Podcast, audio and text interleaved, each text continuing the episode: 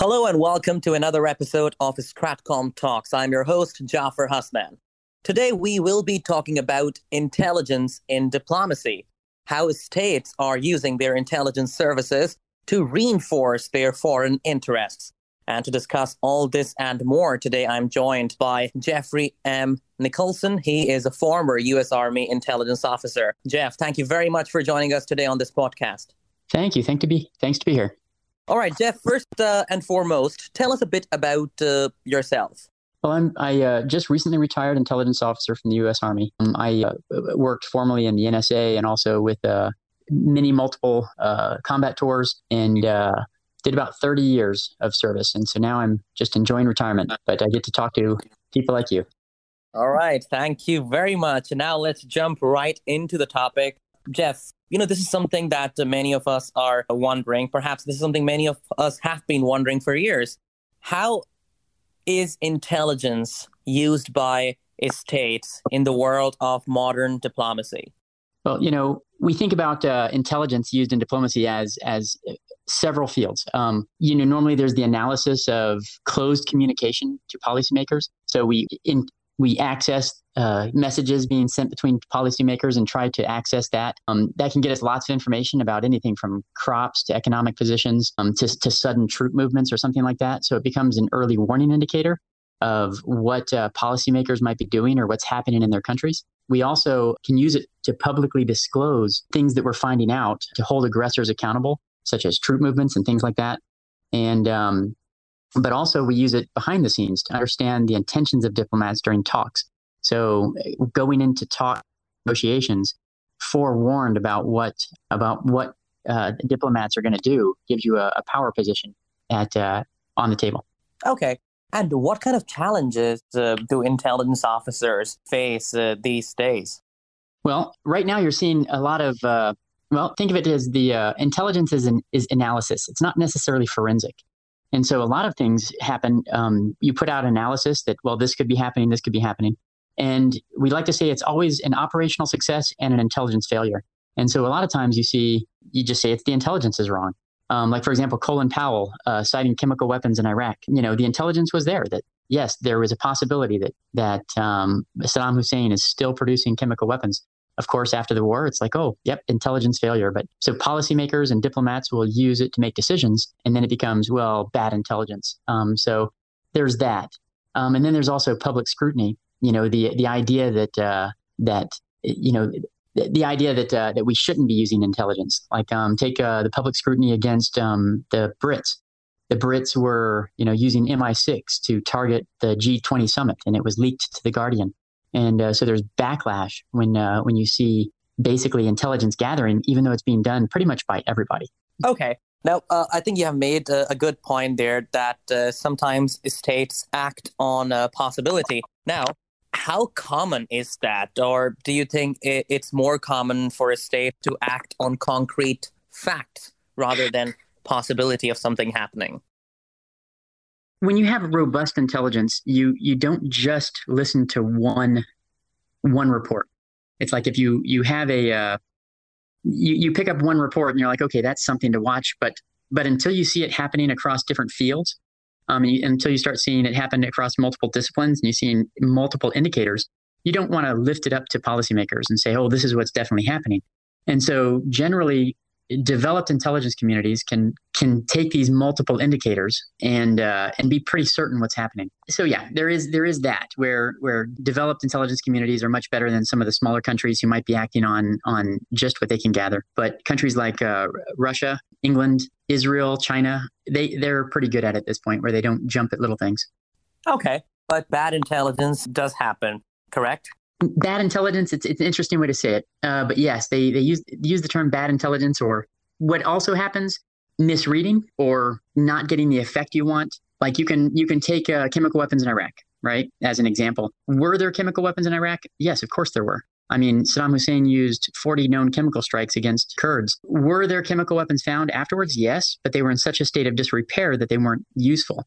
So, did he have that he never showed to the, you know, did he never fully disclose like he was demanded to after the first Gulf War. He didn't. And there were still chemical weapons there, but they were in such bad repair.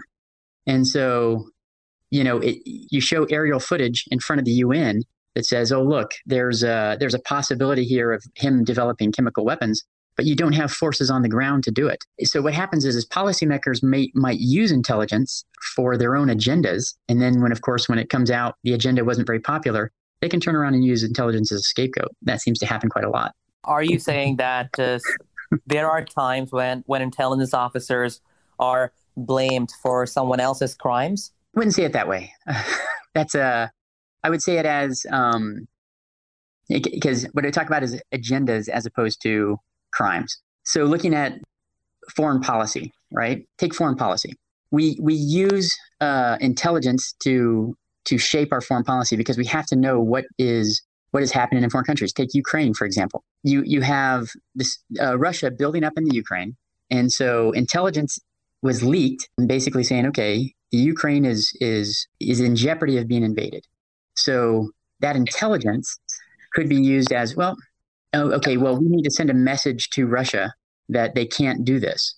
But what happens if a if a war starts? What happens if uh, if let's say the U.S. decides to send troops into Ukraine be intelligent, and that war starts? Is, is the war started because of the intelligence, or is it because of the actors who started massing troops? So yeah, it shapes agendas, but intelligence is nothing more than a tool. And so I, when you when you use words like crimes or war crimes, that's uh, that's pretty extreme language. But it does shape our agendas. So uh, Ukraine can use it as a tool to say, "Hey, we need help." Um, because we're seeing this happening, and that, that's really it. It's a tool. The nice thing about now, very different from from what used to happen, is you know, back in the days of, of World War II, we had, uh, you know, the black chamber pre World War II and things like that, where it was nothing more than just walking over to uh, the telegraph office and, and demanding that the telegraph office hand us over the, the, the communications over to ambassadors. But now a lot of intelligence is available to everyone. Uh, the press, like for example, you as a journalist can look at satellite images, imagery of those same troop buildups, and the press can be used as well. So you notice what's happening is a lot of intelligence being leaked to the press where it's, oh, we see something happening here and there's a leak. And the press becomes a part of that instrument of, of diplomacy. Okay, I think you have made some great points there. Uh, so certainly, uh, if intelligence is the, is used as an effective tool, it can help in saving innocent lives.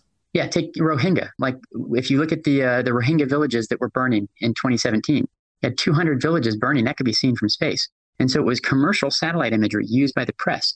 Oh, look, there are 200 villages burning right now in Rohingya, and there's human rights violations and genocide happening. And it was the that uh, effectively open satellite imagery that that could be used for that. You have social media reports, troops being loaded on trains and, and uh, through through Russia towards the Ukraine border. You have social media images of Russian uniformed troops in the Belarus. So yeah, you, you, you have this ability to, to share information publicly. And that's often used, if you think about it, as a, as a, power tactic.